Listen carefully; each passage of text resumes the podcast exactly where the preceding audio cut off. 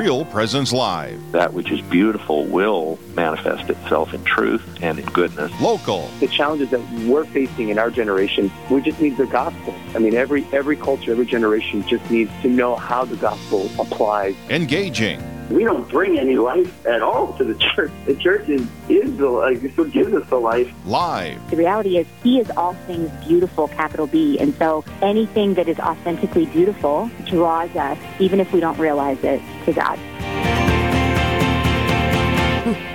And good morning and welcome to Real Presence Live on this glorious, glorious Thursday morning. Uh, what a beautiful day. I'm one of your hosts this morning, Brad Gray. And I'm Janine Vitson, and it is beautiful. And man, Brad, with the way the wind is blowing, I think that the Holy Spirit, He's just coming a little absolutely. early, right? Yeah, actually, He's always here. Don't get me that's wrong. That's true. That's true. He never makes a departure. My family's excited today because um, it's the twenty-fifth, and so my wife and I were married on uh, March twenty-fifth. And so in our family, the twenty-fifth is always like a little mini holiday. So the kids kind of get, get things off. It's, it gets to be a, just a fun play day. So it's it's a holiday for the Gray family today. So it's a it's a good day. Oh, that's wonderful that yeah. you sub- celebrate every month. Yeah. You know, on that day. That's very cool. Very intentional in your marriage commitment. That's so beautiful. Well, it is just, uh, gosh, what a what a wonderful, wonderful day it is. Uh, it's just so, so... Um, joyful to have the, the sun shining, to have this this um, this experience of God's glory, of God's grandeur, and God's presence with us, right? Um, and so it's we're just excited to be starting off today with uh, in His presence, in the the glow of the sun. Absolutely. So let's begin in prayer. In the name of the Father, the Son, the Holy Spirit. Amen. Lord God, as we approach the most holy feast of Pentecost, we pray that we will grow in humility and compassion for our human family as we renew our awareness and desire to use the gifts You have blessed us with, the gifts of the Holy Spirit. We pray that they will produce good fruits, that as we reflect on the gift of wisdom, it's God's wisdom, it's Your wisdom, not our own. As we f- reflect on the gift of counsel, that we can be filled with compassion and humility in how we guide others. As we reflect on the fear of the Lord, that awe and wonder is what will draw us close to You. As we reflect on piety, that we grow in reverence and charity. As we reflect on understanding, that it's done with unconditional love, Your unconditional love. As we reflect on knowledge, let it be Yours and not our own. We have a lot of experts in the world. We just need You being our expert. And as we reflect on the seventh fortitude, that it's Your strength and courage that sees us and others through our sufferings, that we may all be made worthy of Your promises, the promises of Christ eternally with Him in heaven, and how we live our life in this world to get to the next. Amen. Amen. Father, Son, Holy Spirit. Amen. Janine, that was so beautiful. Thank you for, thank you for sharing that with us. Oh, well, it's just on my heart this mm. morning. Oh man, you can feel the Holy Spirit present, absolutely, and and like you mentioned, we're we're deep in the midst of that preparation for the great solemnity of. of Pentecost and for the outpouring of the Holy Spirit. This is such such an awesome time of year. Mm-hmm. It is, and it and it needs to be every time of year. You know, mm-hmm. we, we celebrate it to be aware, you know, the birthday mm-hmm. of the church, but we need to, like you celebrating uh, your marriage mm-hmm. every month on the twenty-fifth. Well, we need to really be reflecting on those gifts that God has given us. Amen. And use them for Him Amen. and His glory. And speaking of the, the gifts that God has given us, we have uh, our first guest, Doctor Jay Richards, is going to help to invite us into this this wonder and appreciation of the gifts that God has given us all around us. Good morning to you, Doctor Richards. Good morning. Thank you so much for being with us this morning. Yeah, my pleasure. Good to be with you. Yes. Well, Doctor Richards, as we're getting started, why don't you just begin by uh, sharing a little bit about yourself. He'll, he'll let us know uh, who you are, where you're from, what you do, those sorts of things. Absolutely. Um, so I'm a sort of shameless generalist. I was uh, faculty, actually, at Catholic University of America for many years here in Washington, D C, but I've had a long long-standing affiliation with the Discovery Institute in Seattle. In fact, going back over twenty years, Discovery Institute, among many other things, is the home of the intelligent design movement. And so, so the first half of my career, I focused on questions of purpose and intelligence and the intersection of faith um, and natural science. I'm now full-time at the Heritage Foundation, actually, in Washington, mm. D C, and fighting um, the gender ideology battle, which wow. is a very dark topic. But yeah. it's, it's separate from what we're going to talk about this morning, um, which is this new book, God's Grandeur, uh, that I contributed to, which is really a kind of Catholic case uh, for intelligent design. So it's a, it's a compilation of, of essays, all by Catholics, making the case in philosophy, in theology, uh, and in natural science for intelligent design and purpose in the universe. And this is a it's a exciting and perennial topic, but also a controversial one that a lot of people don't understand. Mm. Yeah, I I know that the the um, the issue of intelligent design. Well, let's let's begin with this. Uh, not everyone may know what that means by intelligent yeah. design. So intelligent design just means this, at least as intelligent design theorists use the term. Uh, intelligent design is the idea that in the natural world is best explained as the result of purpose and intelligence rather than purely blind material processes. Mm. So in other words, it's not just that the universe exists for a purpose, but that if we look at it carefully, we can actually see signs of that purpose in the natural world, as opposed to just, say, through the eyes of faith. So that's the idea. That's what makes it controversial, because the idea is that if scientists studying the natural world are actually open to that evidence, they will find evidence that that things exist for a purpose. And so that's that's what makes it controversial. It's not controversial if you say, well, I'm, as a matter of faith, I believe God created the world, but it, it doesn't won't make any kind of predictions about what you're going to find in the world. Uh, people, even, most atheists are even fine with that. But to say that, no, I think purpose not only real, but I think you can actually detect it mm-hmm. when you're studying nature, as long as you're open to that. That challenges sort of materialism on what they take to be their own turf, which is, is nature. And it also implies that you could actually sort of know. You could know by looking at the world that it exists for a purpose, as opposed to just, just sort of taking that on faith rather than knowledge. Yeah, that that's such a great way that you have defined this. And, and purpose is so lacking in so many ways, you know, uh, when it comes to human flourishing right now. So many people, young people especially, just lack purpose and, and meaning in their life. And so if you can better help educate the the beauty of God's design, intelligent design, and, and through that lens, oh, that is just incredible. Um, so as far as what is the teaching of the church on evolution, do these two connect with each other? They do. And so, of course, it depends on what you mean by evolution. And this is honestly half of the debate, is figuring out what people are talking about when they say evolution, because evolution can just mean that things change over time. In other words, that the natural world has a history, and different uh, systems and different animals and plants that existed at different times. And so that's a kind of non-controversial definition of the term. It can also mean uh, something like common ancestry, that some or all organisms share a common ancestor.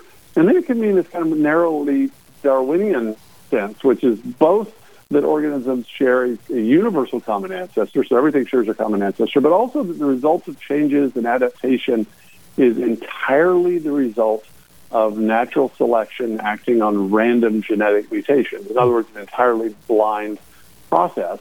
And that, so you can see how, depending on which definition you're going with, the answer is going to be different. Obviously, there's nothing contrary to Catholic teaching about, you know, that things have changed over time, or even that natural selection explains some things, or that some organisms share a common ancestor. Mm-hmm. It's this very specific claim about universal common ancestry tied to this material, mecha- this mechanism that explicitly denies design. That's just logically incompatible with the Catholic claim and the Christian claim that the universe exists for a purpose. And so, you know, not even God can design an, un- an undesigned process. You can't direct an undirected process. And so either the nature is the result of purpose or it's not. Uh, and if your definition of evolution includes this kind of purposelessness, um, then that's not going to work. Right. I love that, um, how you're you're bringing these two together, the nature and the divine action. Like, it seems like sometimes there can be a tendency to pitch yourself entirely on one side or the other. Uh, you know, one yeah. side being, you know, that, that everything was complete random chance and just happened by, right. by happenstance. The other one being like God brought creation out like fully mature as like a, a you know, adult human being being born out of the womb, right? Like, instead of that, there is yeah. a process of growth. And I remember back in the the late nineties, there was, when I was at uh, Franciscan University of Steubenville studying, I remember it was a big stir because John Paul was reported to have said that evolution is more than a theory, when in fact what he had said was there's more than one theory of evolution. Do you remember that kind of yeah, buzz oh, around that?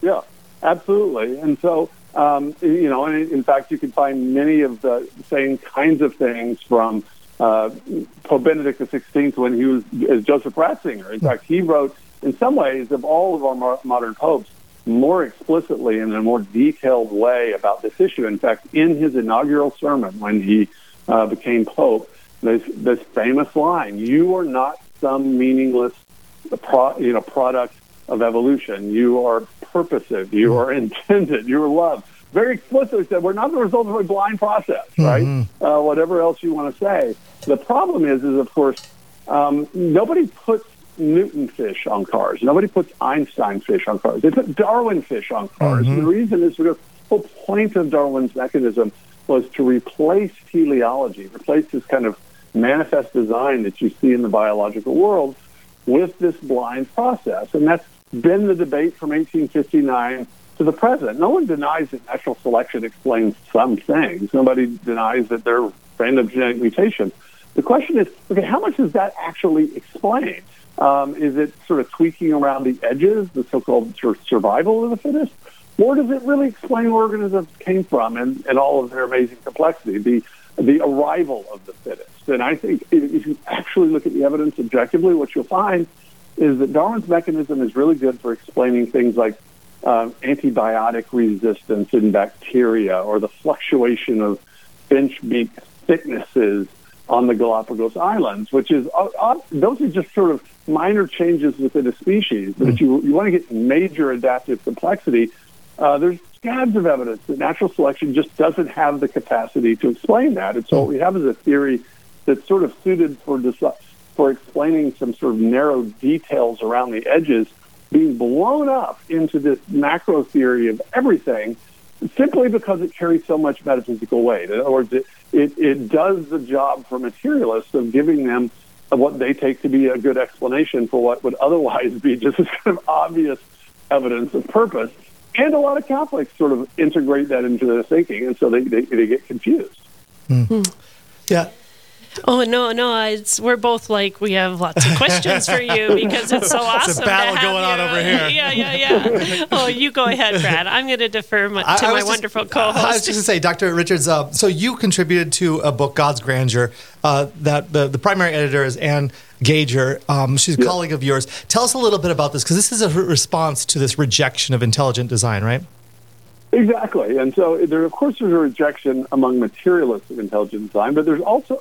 But for those of us Catholics that have been in this space, we are quite aware of other Catholics that criticize it for kind of a couple of different reasons. Some, of course, if they're kind of a liberal Catholic, it's the same as the kind of liberal Protestants. Like, they've made their peace with the culture around them, which is overwhelmingly materialistic, and so they don't want anything that kind of upsets the apple cart.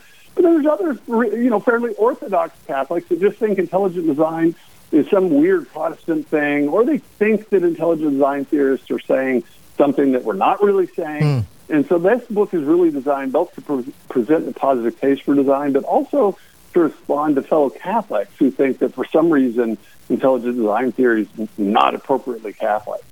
I think that's fantastic, and I want to go into that more. We're going to have to take a quick break, but I, I think this, this is such an important point because we can think that it's just uh, intelligent design, those who uh, believe in and hold to God's God's action in creation versus those who are pure materialists. But th- there is uh, there's another area of the of the battle, right? So we're yeah. going to take a quick break. On the other side of that, let's go into that a little bit more. But uh, yeah. we're going to be back after just a couple minutes here with more Real Presence Live. Stay with us.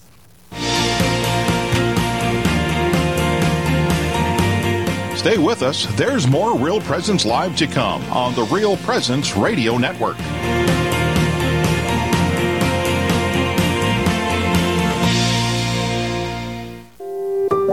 For centuries, healthcare has been central to the healing ministry of the Church. Today's technologies offer exciting possibilities, but also serious moral questions. More than ever, we need healthcare leaders who serve with integrity and conviction. The University of Mary answers the call to prepare leaders anchored in moral courage in a breathtaking range of programs from bioethics to nursing. Visit catholic professional dot life.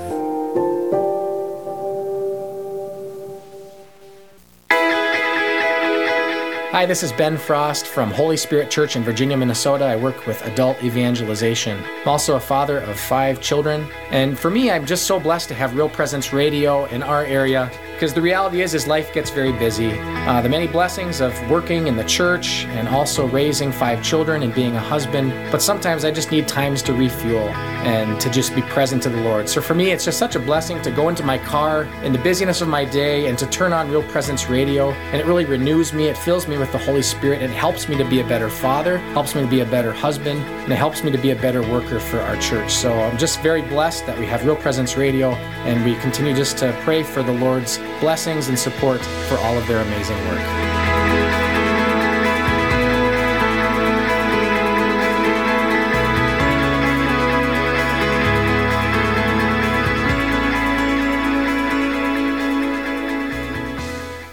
Searching for more great Catholic content? Visit our website at real presence radio dot com.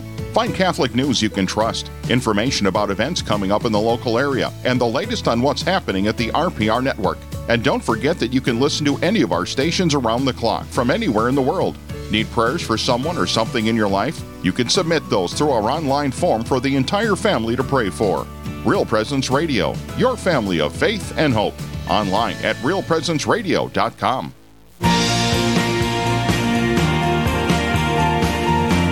You're listening to Real Presence Live. Now, back to more inspirational and uplifting stories and a look at the extraordinary things happening in our local area. Heard right here on the R P R Network. Welcome back to Real Presence Live. My name is Janine Vitson. And I'm Brad Gray. And we are having a wonderful conversation with Doctor Jay Richards. He's unpacking a book uh, called God's Grandeur by Ann Gauger, and it's just really fascinating. I, we need like all day to yeah. continue to talk about this. We're both kind of giddy book. on this this side of the microphone. Yeah. Where it's like we want to go so many different directions here. Yeah, I mean, Brad has like the philosophy, psychology, and I have like the environmental studies and biology. So I mean, we're like really excited on this side of the mic. Cool.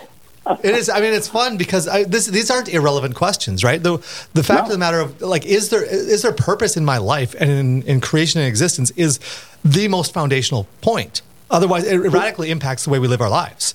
Um, Absolutely. I mean, it, it also it's sort of public philosophy because, you know, as Catholics, we believe there's a natural law that everyone knows, right? You can know it even without special revelation, and that's foundational to our moral views. And at the same time, it, it, look, if the natural world itself looks like it's a product of blind processes, right, then you sort of undercut the whole moral framework. And so these things, it might seem obscure to be talking about whether the universe had a beginning or not, but it actually applies ultimately to your personal. And I think there's another element, too. Like, as as Catholics, sometimes we can be cornered, hedged into these corners where we have to, uh, we uh, are forced to adopt these positions that, like, well, okay, I have my faith, which actually doesn't coincide with reality. Like, but that's just the thing I'm supposed to believe, right? Like, as if our faith yeah. is just kind of a make-believe type of system that we right. we do to make us feel better. But, you know, yeah, so that doesn't, my faith doesn't really apply to the real world, or, or I don't bring my faith into politics or th- these sorts of things that li- make us live right. a double life, of mentally speaking. Um, Exactly. And, and yeah, we don't. They they all resonate, right? They resonate, yeah. And that's what the problem is, especially um, Catholics that are maybe in academic uh, settings, or you you know you have higher education in which okay, so much of what you think you know or have learned so contrary to the faith, and so you end up schizophrenic, where you just have these compartments. You have your faith world over here, and you have the kind of real world, you know, that science describes over here. Well, that's a very, very unstable way of living, and completely unnecessary. Mm-hmm. As long as you interpret the book of nature and the book of Scripture correctly, uh, they reinforce each other. They're actually compatible. And, and speaking of the book of Scripture, uh, you know, the story of creation found in Genesis is often a stumbling, you know, has stumbling points for many yeah. people. So how do we reconcile Genesis with scientific knowledge?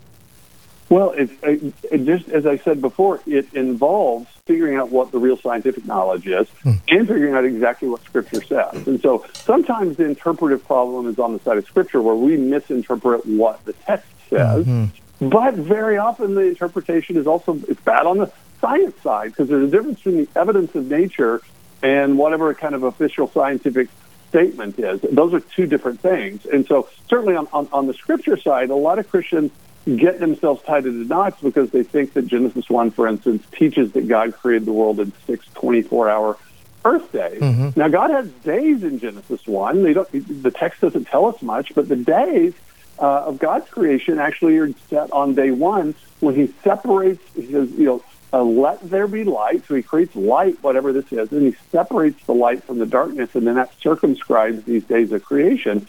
So we know it's not Earth days because the sun and the moon don't even show up until day four. And so the lightness, light and dark for us has to do with the Earth's rotation around its axis, you know, so that we see the sun part of the day. But in God's days, whatever they are, aren't these regular Earth days. So right there in the text, if you read it carefully, the text is telling you, okay, God has these mysterious days of creation that we need to look into, but don't don't just assume these are sort of six twenty-four hour Earth days, because that's that's actually not what the text says. Mm-hmm. Yeah, it's it's it's fascinating, because we as you know twenty-first century Westerners, we have adopted a perspective on all of history that is very scientific, um, and so yeah. we ask questions that weren't asked back in times of antiquity. Like, we want to know how a thing happened.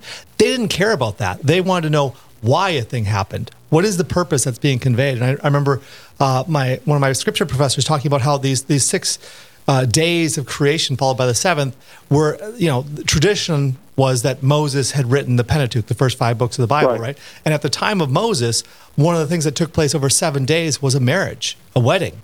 Like, mm. you had yeah. six days of preparation, and then finally on the seventh day, the, the bride and groom came together and consummated their marriage. They rested together. And and they were brought together, and, and that in many ways Moses is depicting this as as a divine marriage with humanity, that God yeah. wants to marry us. And if you're coming at it like, what's what's it look like if a video camera's rolling?